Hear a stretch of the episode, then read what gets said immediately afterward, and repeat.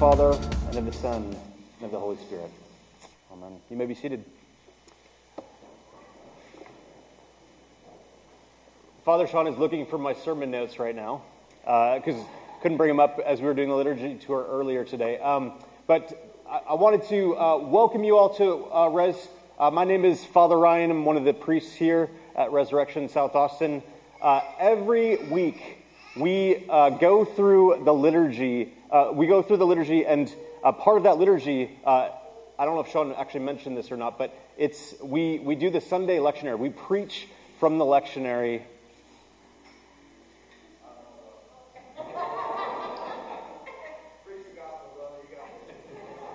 Uh, every every uh, Sunday, we, uh, we preach from the lectionary. It's a three year cycle of Scripture that was put together by some really, really wise people. Uh, and each week, we do the Old Testament, we do Psalm, we do a, a New Testament epistle reading, and we do the Gospel reading each week.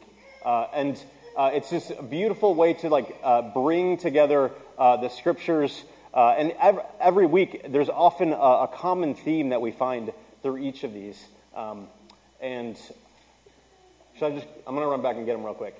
Okay, I'll be right back. I'm going to get him.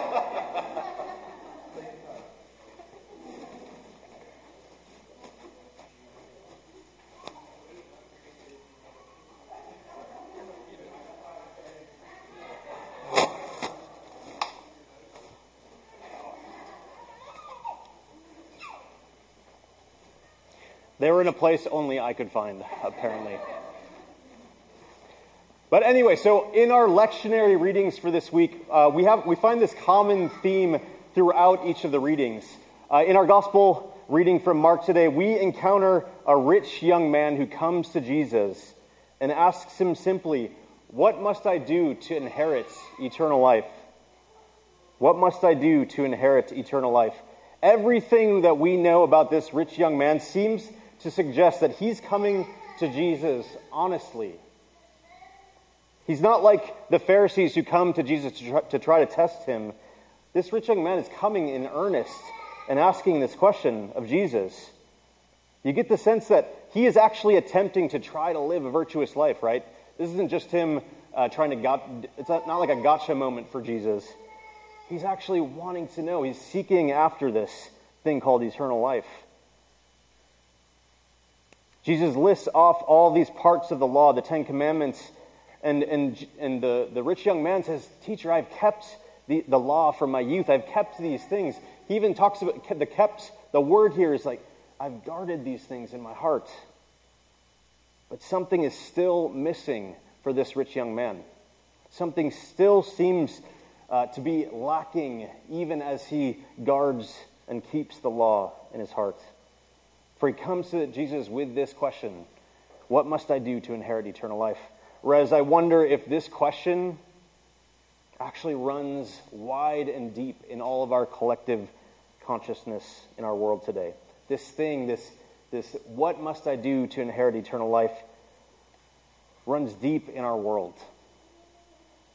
I want to put before us this morning that this possibility that this question is actually at the heart of what drives our worlds and all of us in it.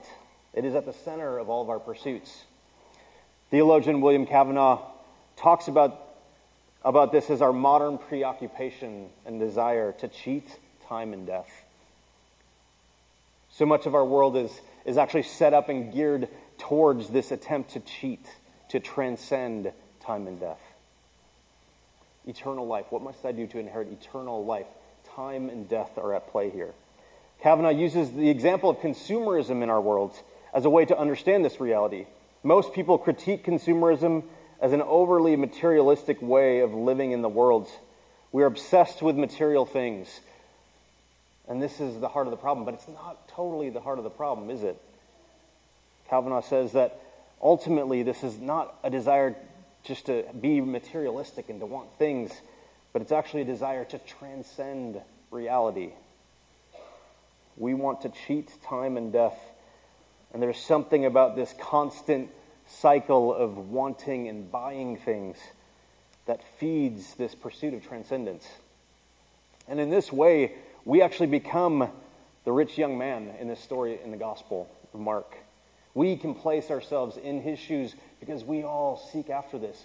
It's impossible in our world today and in North America not to be at least at some level kind of wrapped up in this cycle of consumerism and wealth. As we were reading our uh, psalm for today, Psalm 90 earlier, I was reminded about how the psalmist actually captures this reality. If you remember, it begins by the psalmist proclaiming that you are God everlasting, world without end. God is the eternal one. What does it say about humans in the psalm, though? It says, You turn people back to dust. And the psalmist calls the people of God back to humility. Teach us to number our days, O God.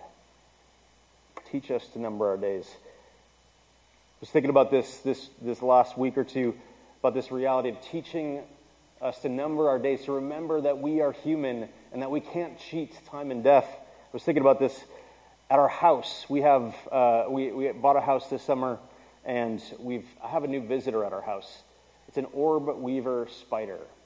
It's found its way not in our house because Bliss would not allow that, um, but just outside the, the kitchen window. This orb weaver spider, I found it one day building a web uh, at around around dinner time, and it was uh, just this gigantic spider. It was beautiful web, all this stuff, and then the next day it was gone. I was like, oh, that's interesting. Maybe a bird knocked it down, or the wind, or whatever it might be. Um, but then that night, around dinner time, the orb weaver spider came out again and started building its web. And the next morning, it was gone.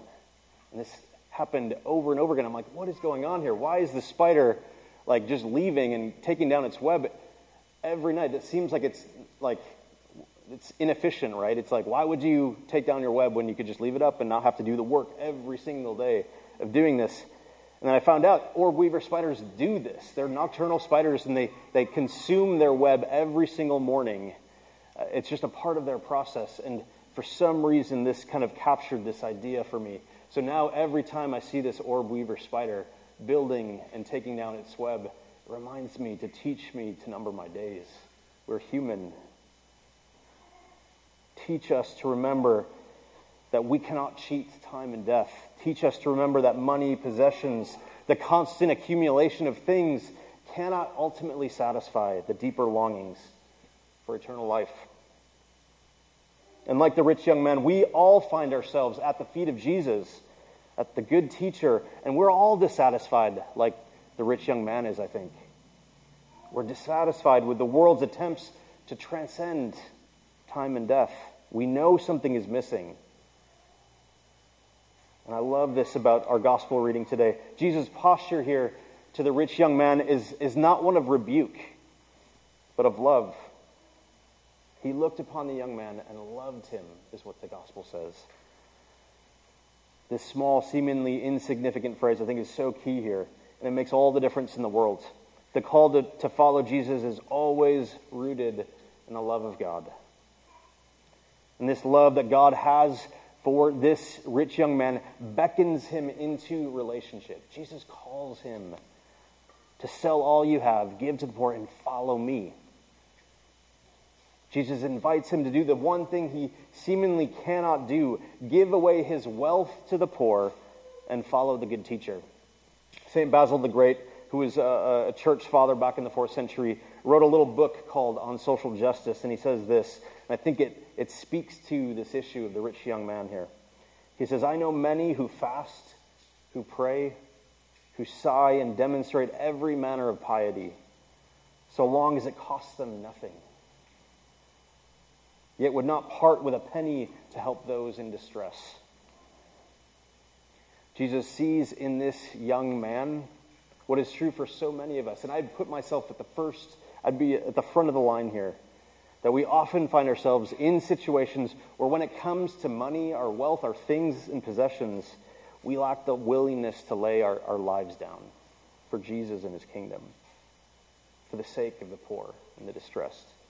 Like the rich young man, we often find ourselves wanting to escape reality and attempting to transcend time and death through our wealth. But Jesus invites us to let go of this wearisome and endless pursuit, this thing that we know isn't ultimately fulfilling. There's something lacking here. And he calls us back into relationship with him. Our Amos reading from this morning highlights this reality as well. Uh, as I said before, our story of the rich young man uh, is, is, is connected to our passage in Amos. Because Amos is all about justice and the oppressed. Initially, God's word in Amos is directed everywhere but Israel, all the nations around Israel. It's, it's talking about the injustice of these nations surrounding Israel. But then God turns his attention to his people.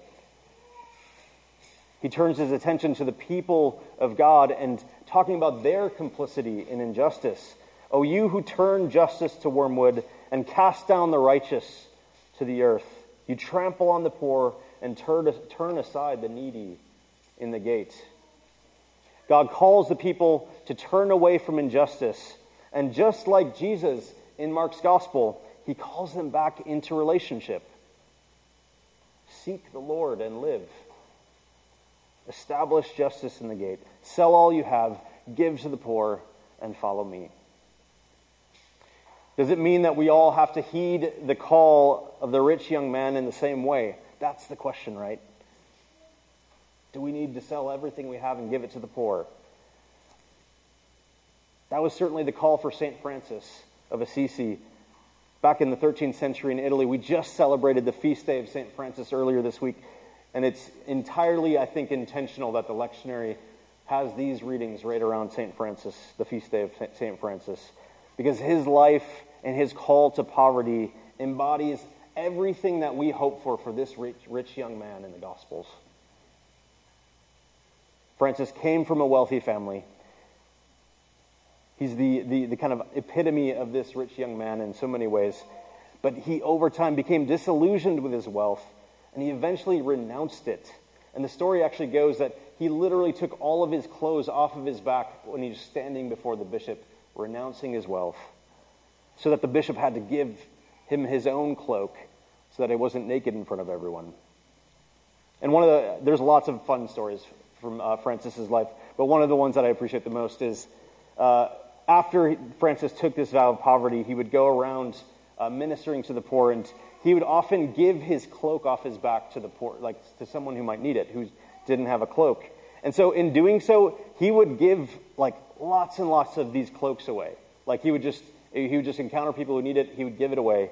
And finally, he was ordered by one of his superiors to like stop doing this. Like they were running out of cloaks, and they couldn't keep doing this.